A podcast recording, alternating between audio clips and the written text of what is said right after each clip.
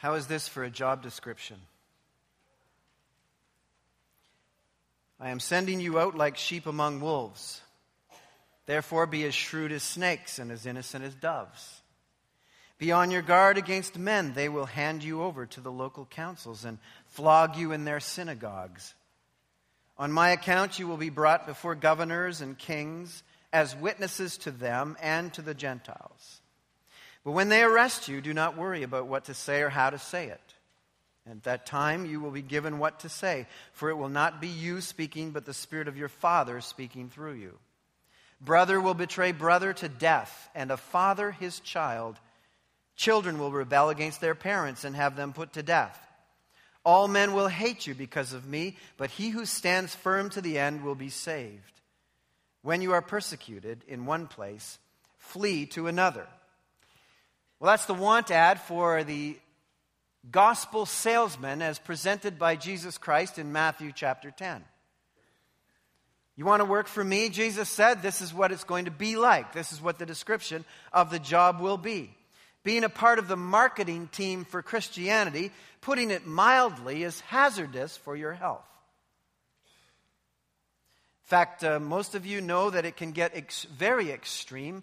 Uh, one of the extreme examples, of course, three years ago when those three missionaries were martyred in Turkey. By the way, their court case is still pending, still delays in justice for their wives.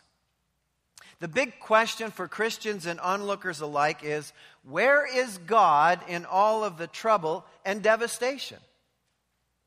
The explanation of choice that so many people want to cling to to somehow preserve the so called tarnished reputation of God is that He is good and He is kind, but He is weak, powerless, or permissive. Many of you will also remember that uh, was a few years ago when that massacre took place in Columbine High School. At that time, all kinds of people were offering their ideas and images of God and where was God in all of this. And uh, one of the uh, journalists from the Charlotte Observer by the name of Jane Pope wrote this with reference to the young people that were slaughtered. God's plan was for the kids to live a long, loving, productive life. Eric Harris and Dylan Klebold wrecked that plan. I don't know how that sits with you, but I find that very dissatisfying in terms of a description of God.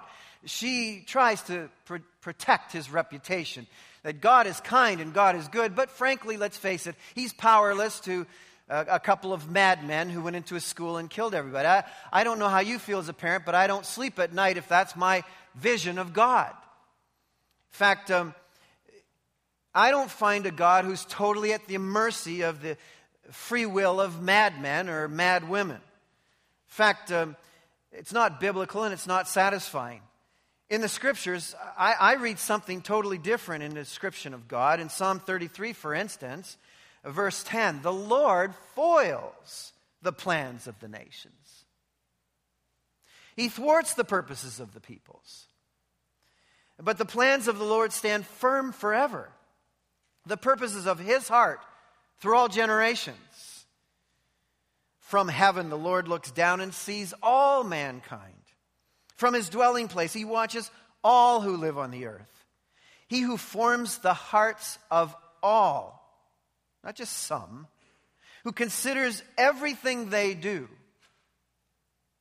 No king is saved by the size of his army. No warrior escapes by his great strength. A horse is a vain hope for deliverance. Despite all its great strength, it cannot save.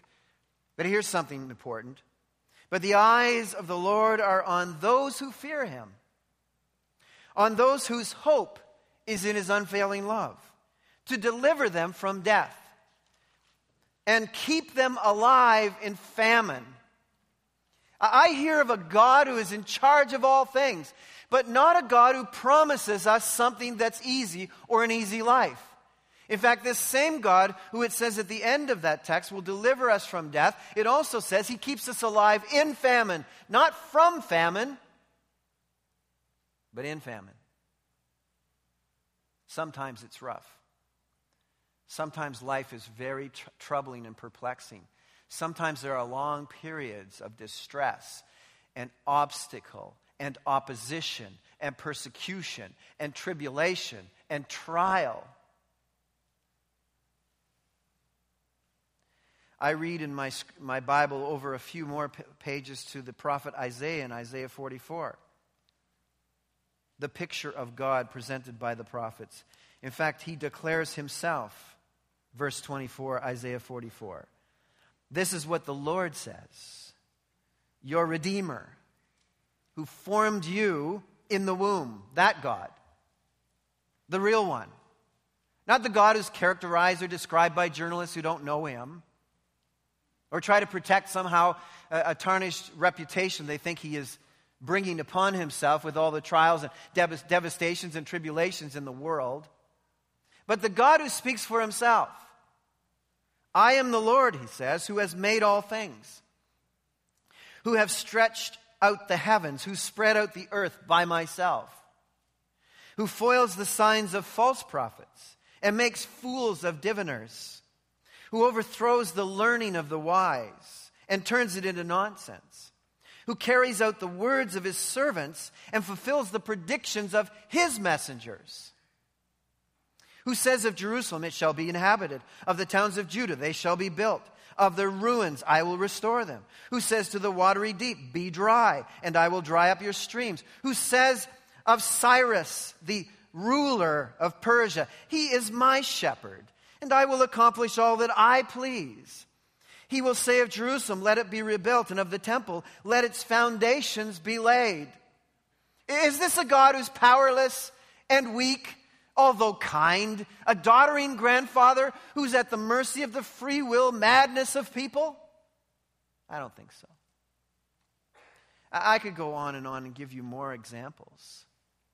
But can we put aside forever the idea that God is somehow kind and good, but not strong, not capable, not powerful, at the mercy of the imaginations of crazy people. This is not the God presented in the scriptures. The God who will help you in trials and tribulations and troubles and obstacles and frustrations and physical weaknesses and, and sicknesses and all that comes upon us is a sovereign God of the universe who formed you, who's in charge of all things. Can I say that um,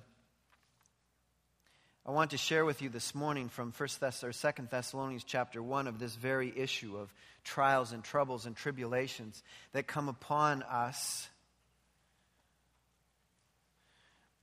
that were foisted upon this baby church in Thessalonica.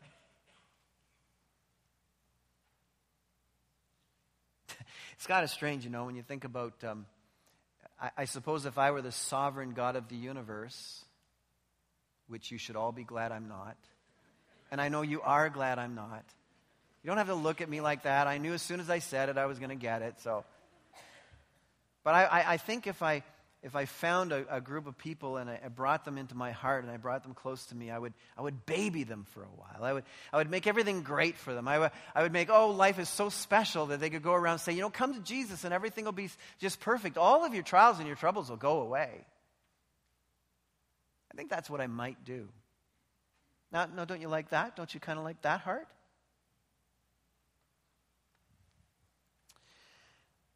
But God, God's ways are above our ways. And this brand new church found themselves right dead smack in the center of really serious persecutions and trials and tribulations and hassles. Loved ones passing away they found themselves right in the middle of life, just like you are. And uh, Paul writes, sends them an email, he, Silas, and Timothy. And it goes something like this Paul, Silas, and Timothy to the church of the Thessalonians in God our Father and the Lord Jesus Christ. Grace and peace to you from God the Father and the Lord Jesus Christ. We ought always to thank God for you, brothers, and rightly so, because your faith is growing more and more, and the love every one of you has for each other is increasing. Therefore, among God's churches, we boast about your perseverance and faith in all the persecutions and trials you are enduring. All this is evidence that God's judgment is right, and as a result, you will be counted worthy of the kingdom of God for which you are suffering. God is just. You better underline that, circle it, highlight it, whatever. He will pay back trouble to those who trouble you and give relief to you who are troubled, and to us as well. This will happen when the Lord Jesus is revealed from heaven in blazing fire with his powerful angels. He will punish those who do not know God and do not obey the gospel of our Lord Jesus. They will be punished with everlasting destruction and shut out from the presence of the Lord and from the majesty of his power on the day he comes to be glorified in his holy people and to be marveled at among all those who have believed. This includes you because you have believed our testimony to you. I want to stop right there. We'll do the next two verses tonight. This is the Word of God. It was 51 AD. The backdrop for this particular letter, uh, the setting is found in Acts chapter 17, approximately verses 5 through 9, thereabouts. And it says there that in Thessalonica, uh, the Jews were stirred up and they got some bad characters to go around and start hassling the church. It, literally, there, it's a, they got a rent a mob to make life miserable for those brand new believers in Jesus Christ they found themselves under severe trial and tribulation and persecution, and at every turn they had opposition and hassle. Now, do any of you have that kind of situation in your own life? Anybody, any people around that are just driving you crazy, that are just obstacles in the way of, of what you believe God wants you to do? You, you don't have to tell me, uh, but because uh, you're, you're trying to preserve your, uh, your, your um, anonymity. No, no, I don't have any trouble. I don't have anybody bothering me. There's no hassles in my life, no trials, no tribulations. I, I know differently. We all know differently about each other. And, and so they, um, they were accused, of course, the Christians, the brand new believers, were accused of upsetting the apple cart. The way things work in society, at least in that society, in the culture and religious culture that they grew up in. Now, you all know, and if you don't, you need to know, that Christians face political, relational, economic trouble. Uh, Jesus makes dark living uncomfortable. He just does. And so, when anywhere Christians are, there's going to be some sort of hassles in a political reality or in the relational reality or in the economic reality because Jesus Christ demands changes. And so those changes often bring trouble into our lives. So I want to, um, from this text this morning, I want to sort of pull out four highlights, four truths uh, that are related to a couple of things. One, the fact that we live in a kingdom that's in conflict with the kingdom of evil. You know that, but we need to remind each other of that. You also need to be aware that there is future hope of justice. If you are feeling like, when is this going to end? When is justice going to come? When uh, are, are, is righteousness going to be rewarded and wickedness finally be brought to account? If you're wondering about that, this text helps us with that. It also helps us that there are, val- there, there are consequences that will be taken into account. The Lord is not unaware of what's going on around you, in you, uh, with regard to you. And then finally, the big hope at the very last couple of verses. There's this big hope of a, just a, a wow event. And, and I, I, can't, I can't actually describe it. I can't I can't even, in the best of my imagination, give you some sort of picture uh, of what the Apostle Paul lays out for us here at, at the very end of that section that I read. So I, will try, I'll do my very best when we get there, but, but there's, this, there's this big hope of, a, of a, just a wow event that puts everything in perspective. So, as we embark upon this, I think the first, the first emphasis that grows out of this section is, is, is about reality. We need a bit of a reality check. And, and reality is this for the Christian. As your faith is supersized and your love lands all over, persecutions and tribulations escalate. I think there's a connection here between the perseverance or the, the persecutions and the tribulations, the trials, and their faith and their love. I, like how the Apostle Paul, he, he says that I got to boast about you people, he says. You are really living your Christianity out loud. It is apparent to everybody. You're the kind of people who I want to write home about. Uh, wouldn't you want Jesus to, to feel that way about Calvary Baptist Church? I, I, I just want to broadcast the reality of Calvary Baptist Church to all the other churches. I just want to boast and brag on you. I want to talk about your faith and I want to talk about your love. And we can't help but talk about you all over the place because in, in spite of severe tribulations and hassles and obstacles and, and things in the way of what, what, what, uh, what you really believe God wants you to do, I'm telling you, you're persevering, your faith is growing, your love is growing. And, and he actually uses a description here about faith. He doesn't say your, your faith is just growing. I don't know if I got an email about that. I guess I suppose I'd be somewhat excited. Rick, you know what? We notice in your life your faith is growing. I'd be well. That's that's great, but that's not what Paul said. Paul basically uses an adjective that, that is a, very, a, a real superlative. And, and the sense of it is, it's your faith is being supersized.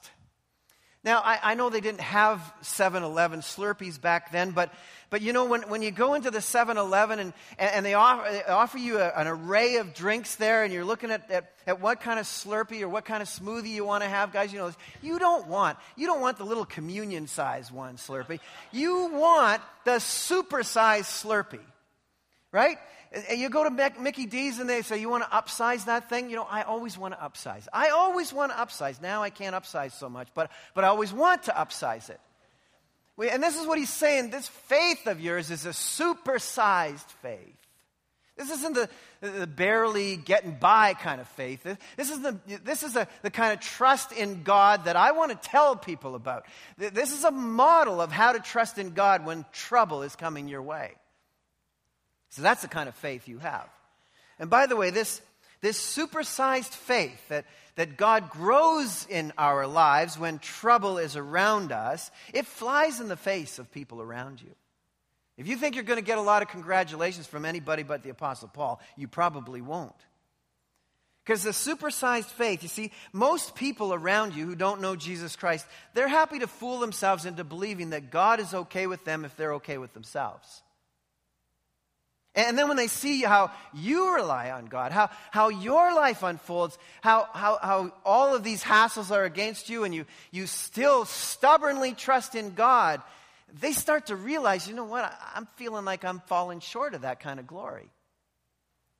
It bothers them. You bother them. It's not just outside people, people outside of faith that are bothered. Unfortunately, Christians get bothered by supersized faith Christians. Who do you think you are? You know, you're making me look bad having that much trust in God. And people get jealous of you when you have a supersized faith. So you, you get hassles from outside and hassles from inside. Who are you to trust in the Lord like that? You mean you're going to trust in the Lord for, for that? that? That's, that's, that's way over the top. No, no, that's the kind of supersized faith that, that Jesus Christ wants us to have. He wants us to have total trust.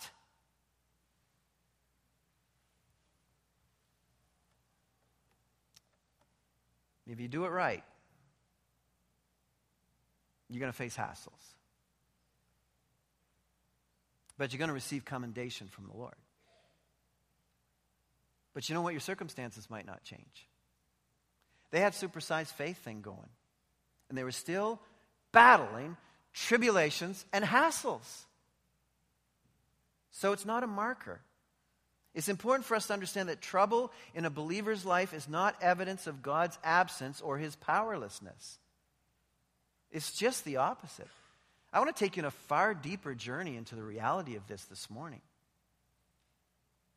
Not only was their faith supersized, but it says their love was increasing, or literally was being dispersed. It, it was landing all over everybody. It, was a kind of contagious characterization of the whole church. They, they just loved each other, it was being noticed. Now, by the way, when you do that, that kind of transparency, putting yourself right out there, risking love,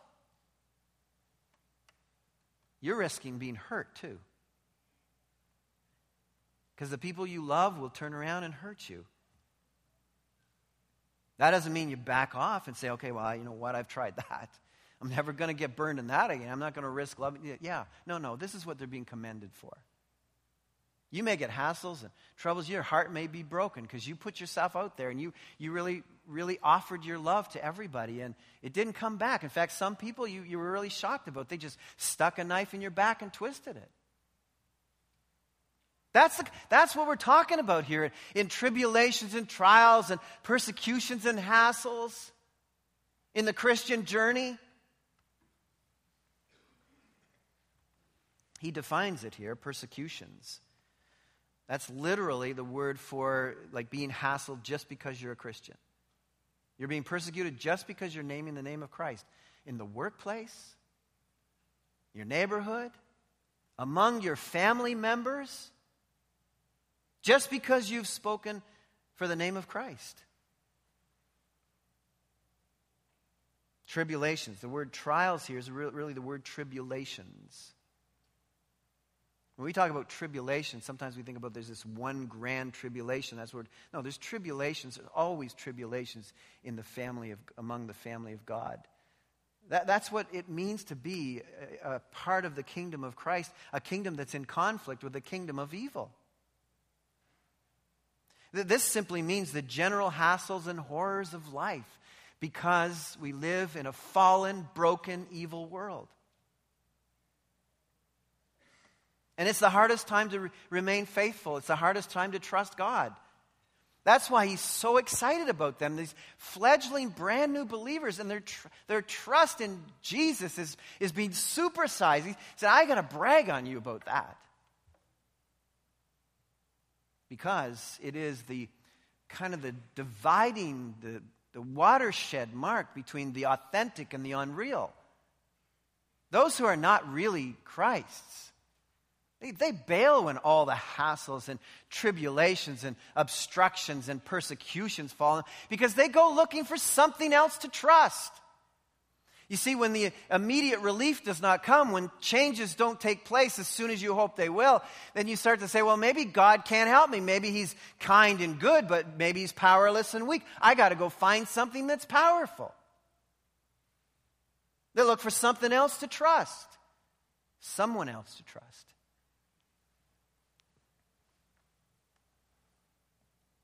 that you hang in there, Paul says, is evidence that you really are the family of God. And he says a little more than that in verse 5. All this is evidence that God's judgment is right. Judgment about what?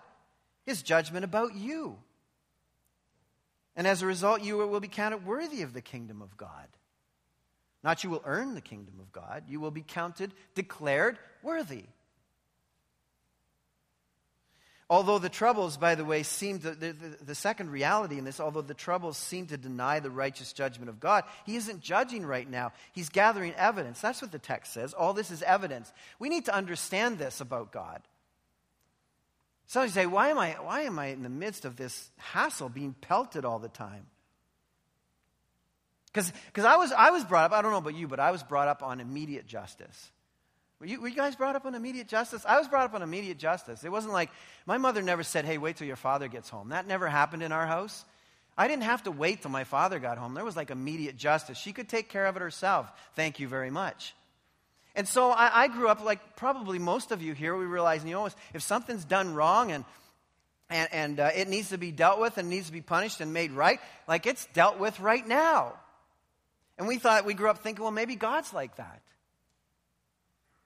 And then you find out, no, no, he, he doesn't settle all of his accounts Saturday night. We wish he would. But then again, you know, as I thought more about that, Don't you think it's really good that he didn't do that? Because there wouldn't be a one of us in this room this morning if God meted out judgment on sin immediately. It says in the scriptures that uh, this is the time where God is being patient, not judging.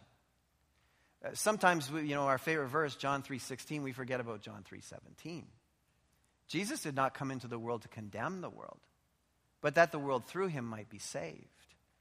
This is not the time of judgment. This is a time of patience. God is not willing that any should perish, but that all should come to him. That's the time we're living in. So, if you don't see everything being settled all around you on like your mom took care of things or like your father took care of things, that's because um, God is patient right now, but not slack. Patient. And thank God that He is. And as I read on, though, there's hope, you know. Because in all of this injustice around us or injustice around you, or you feel like, hey, you know what? I'm not getting rewarded for living righteously, I'm getting just the opposite. And then you read verse 6 God is just. And here it is explained for us He will pay back trouble to those who trouble you, and give relief to you who are troubled, and to us as well. Uh, the second major emphasis here is about hope. Hope is because God is just. The time of his righteous judgment will come when Christ is finally revealed. Aren't you glad to know there is a termination date of all the hassles and, and tribulations and trials and obstructions that are around you? There is a, a, a, a termination date. God, uh, God's justice is scheduled. In fact, uh, it's already circled on the divine calendar as thing to, things to do, to settle accounts. That's why we're not invited to take vengeance upon ourselves fact, in Deuteronomy chapter 32, 35, it says there that God, it is for God to avenge. In Romans 12, 19, carried on into the New Testament, the same reality. God does not trust us with revenge. He doesn't trust us with judgment. He doesn't trust us with vengeance. But for all who are troubling and opposing God, those called sinners, always hope to escape the consequences of their misdeeds, but I find in this text they will not. So, for all those people who have treated you like the newspaper at the bottom of the hamster cage of life, you need to be, take heart because things are going to change. There's going to be a switch, there's going to be a turnaround here. And, and when should we expect it? I said it's not going to happen this coming Saturday night necessarily, although it could. When's it going to happen? It says, This will happen when the Lord Jesus Christ is revealed from heaven in blazing fire with his powerful angels, or the angels of his power, depending on how you would interpret that uh, statement. Uh, but this will happen at the apocalypsis, the revealing of Jesus, a different word than the parousia that we've been talking about the last few weeks. I, I, don't know if there's a distinction to be made there in terms of, of, of, what's actually happening, but let's, let's understand that the word here is the apocalypsis. It's the unveiling or the uncovering of Jesus Christ. When is justice going to finally take place? It is when Jesus reveals himself visibly to everyone, believer and unbeliever alike. When Jesus, who has been away for 2,000 years, finally comes and shows himself the invisible Christ comes and visibly presents himself. That's when righteous judgment will occur. What is this judgment and justice going to look like? I know what I'd like it to look like. I, was um, driving Bronwyn back uh, Friday or Saturday or whenever it was in the AM, I suspect. I'm just forgetting which it was Friday AM, I think. And I was switching the radio around, and the only thing you can get down there is country music, you know. I, you know, you know I don't like country music, but, but you know, at that hour of the night, you got to find something that'll keep you awake, even if it's hostility. You know, turn on the radio and say, I don't like this music, so it's fired up and it'll keep me awake. But anyway, this song came on that I saw was like totally appropriate. It, it, kind of expresses me, and I don't want you to be nervous about this, okay, as I, as I share with you this country song. But, but it, it, it, it just spoke to me. It's, it was written by this guy named Jaron, and it's called The Long Road of Love, or The Long Road to Love. Now, check this out. Now, the first line doesn't really work for me. I haven't been to church since I don't remember when. You know, I get paid to come to church, so that line doesn't work for me. But, but, but it says, I, I, I, here's the song I haven't been to church since I don't remember when. Things were going great till they fell apart again. So I listened to the preacher as he told me what to do. He said, You can't go hating others who have done wrong to you. Sometimes we get angry, but we must not condemn. Let the good Lord do his job, and you just pray for them. And then he goes on I pray your brakes go out running down a hill. I, I, pray a flower pot falls from a windowsill and knocks, and knocks you in the head like I'd like to. I, I pray your birthday comes and nobody calls. I, I pray you're flying high when your engine stalls. I pray all the dreams never come true. And, and I pray all your dreams never come true. Just know wherever you are, honey, I pray for you. I, I, I, was just loving this song. I was thinking, you know, this is almost a gospel song. This, this, is, this, is, this is a song that I could get into. You know, I might become a redneck after all. I, I'm really glad I found my way to church because I'm already feeling better, and I thank God for the words. Yeah, I'm going to take the high road and do what the preacher told me to do. You keep messing up, and I'll keep praying for you. I pray your tire blows out at 110. And then he goes on, does the same chorus again. I pray you pass out drunk with your best friend and wake up with his, his or her tattoos. And then he says, just know whenever you are, near or far, in your house or in your car, wherever you are, honey, I pray for you. I pray for you. So there you go. A new take on prayer the prayer of justice. However, it is not a gospel song, and it is not of God. And although I kind of got into it a little bit, I realized as I studied the scripture text that that's not what God's teaching. God is talking here about the law of compensation. He says he'll pay back trouble to those who trouble you and give relief to you who are troubled.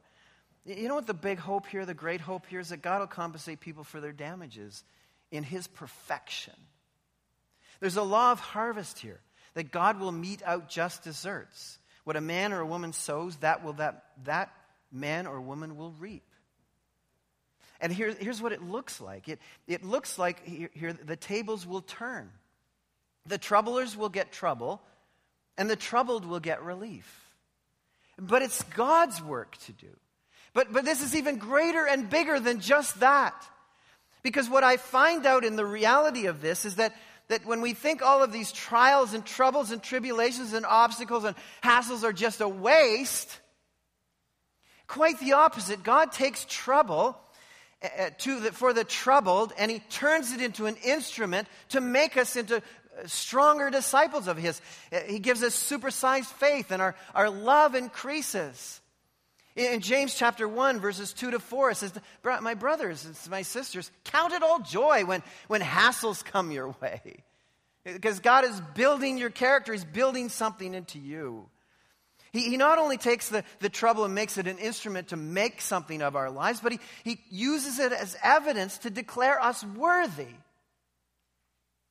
Uh, we're, suffering unworthily if we are living a righteous life.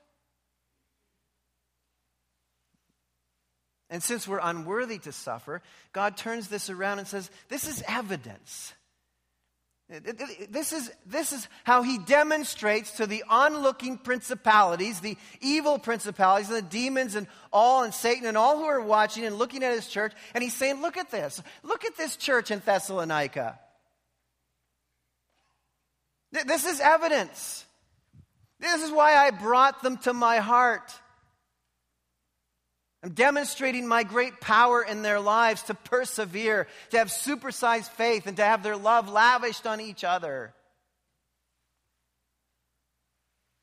Counted worthy. We don't earn a commendation from Christ. We, we aren't earning somehow our salvation. Nothing of that is being said here. It is the declaration of our salvation is being demonstrated as legitimate. They're the real deal. And uh, the table turns, though, for the troublers. In the case of the troublers, this is evidence that he uses for their condemnation.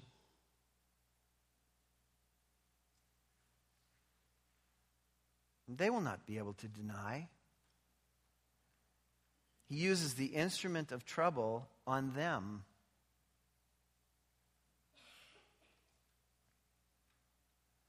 This is where we tend to get squeamish as Christians, especially because we've been so inundated with the love everybody, the universalistic kind of language, and God's going everything's going to be okay and all of that. No, everything's not going to be okay.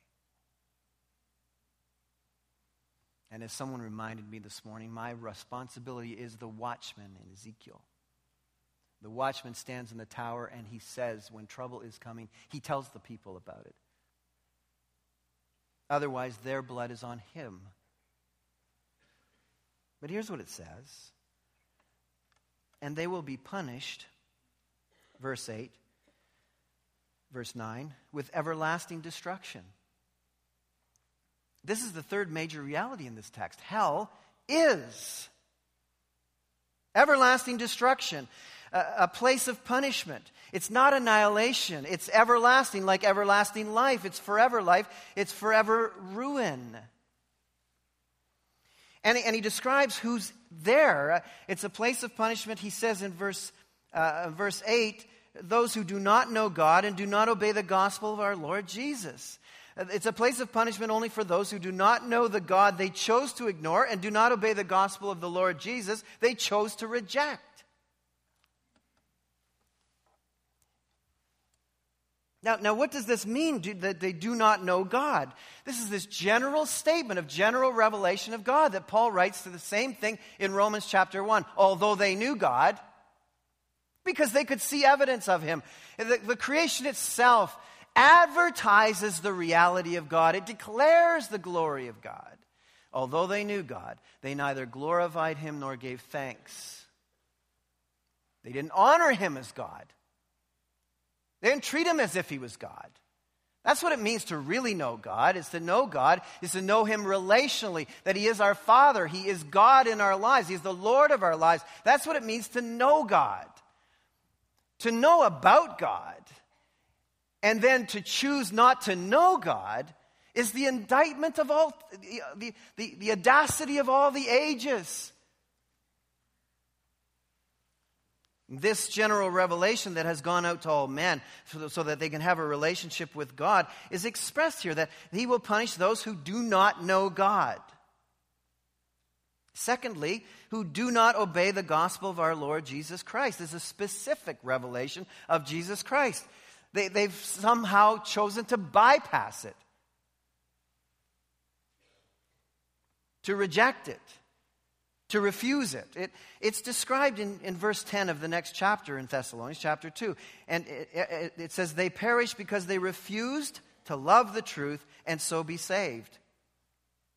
The message of Easter has simply been discarded by these people. They, they have lived a life whereby they have pushed aside, pushed away the knowledge of God that is granted to everyone and said, I don't want that and I don't want the God that represents that. They have ignored the presentation of the gospel of Jesus Christ, the specific way they could be saved and come into a relationship with Him. They said, No, I don't want that. I don't want my life to change. I want to live my life myself. Thank you very much. And what hell is, is okay, God finally says, Okay, have it all yourself. I'm leaving shut out, it says there, of the presence of God and the majesty of his power.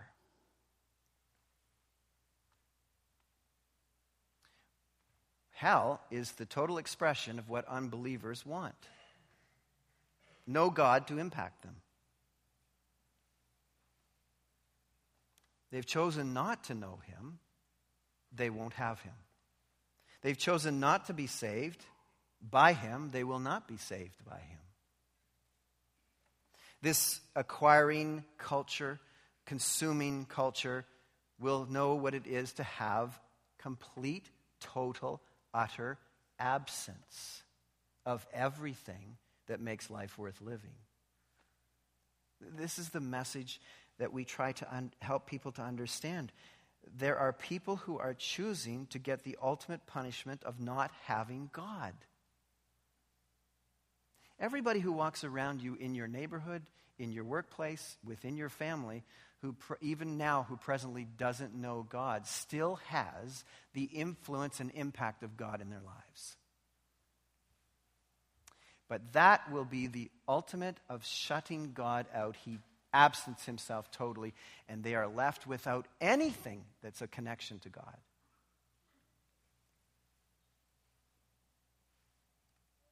Being absorbed into an environment devoid of anything God can bring. The scriptures tell us that every good and perfect gift comes from where? Comes from above, the Father of lights. That means that there will be no good and perfect gifts. This is why there is an urgency in the room this morning about this reality. If you know about God and you have heard the reality of his gospel, his good news presentation, that Jesus Christ will bring you into his family, forgive you of your sins, and you purposely push that away and reject it, this is the end result.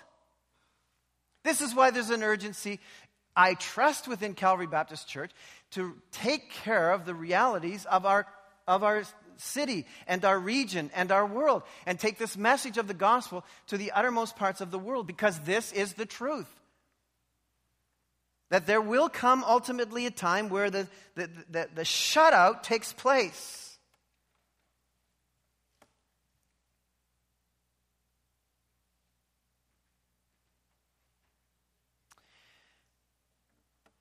But he says to you who love Christ,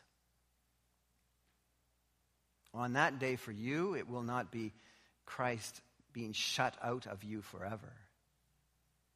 It will be quite the opposite. He comes, verse 10, to be glorified in his holy people and to be marveled at among all those who have believed. The big hope is this that someday we'll be reflecting the glory of Christ and being lost in the amazement of his splendor. This is the reality for those. The contrast is so extreme. The contrast of being shut out of the presence of God forever to everlasting ruin and punishment uh, to having the, the, the, great appearance and revelation of Jesus Christ who comes to be glorified in us and for us to experience the majesty of his power, the splendor of all of that if we could somehow get our minds wrapped around the glory of that moment when Christ comes for us and we see him as he is, all that the Holy Spirit's been doing in our lives to grow us to reflect the, the, the nature of Christ and to be more and more Christ like. In that moment, it will be a completely done deal. We will reflect the glory of Jesus Christ, we will glorify him. The only way I can think of it is it, the description is you know, when the TV is shining and, and the sun shines in the room and the sun shines on the TV screen, you no longer can see anything on the screen. That's what it's going to be like. We may be reflecting some of the glory of Christ right now, some of us more than others. But when Jesus Christ is revealed from glory and comes and, and the apocalypse takes place, the full impact of the, of the glory and brightness of Jesus Christ will be reflected off of all of those who are His. So that no longer will we be seen. It will be like just the glory and brightness and amazement of Christ. And the only way that Paul can describe it there in, in indescribable words is we will be in awe of this marvelous, splendorous moment. It will be so marvelous. We will, I, I, there's no human way to describe this. This will be the most amazing moment of your entire existence. It will be like, I can't believe this. There is nothing I could ever describe like this. That's the contrast in this letter. There is trouble that you are enduring against the incredible weight of the glory of Christ, which Paul writes to the Corinthians about as well. And Paul is trying to say that God is helping you now and there are people around, and, and, and sadly, who are rejecting God and the ultimate separation point, the ultimate contrast, is to have the total absence of God over against what you are going to get, which is the total fullness of Christ in all of his amazing glory at his unveiling, at his apocalypse, and you will just be marveling. This is our message to people. Is it this or is it this? So, the trouble now, the hassles now, that little bit of stuff that seems so massive is nothing, and you will be strengthened for this.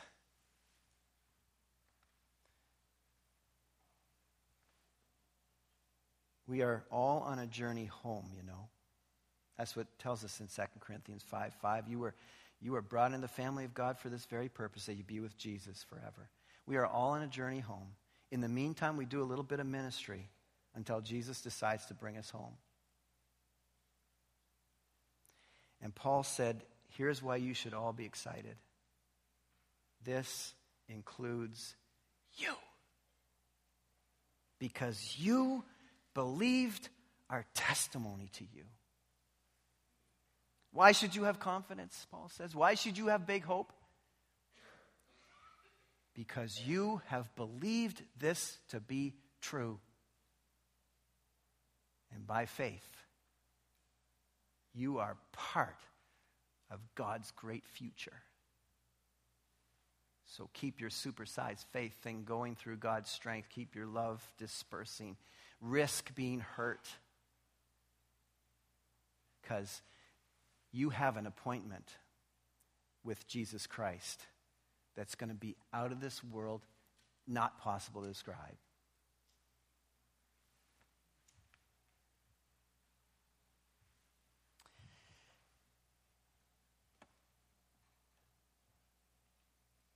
That's what you call big hope.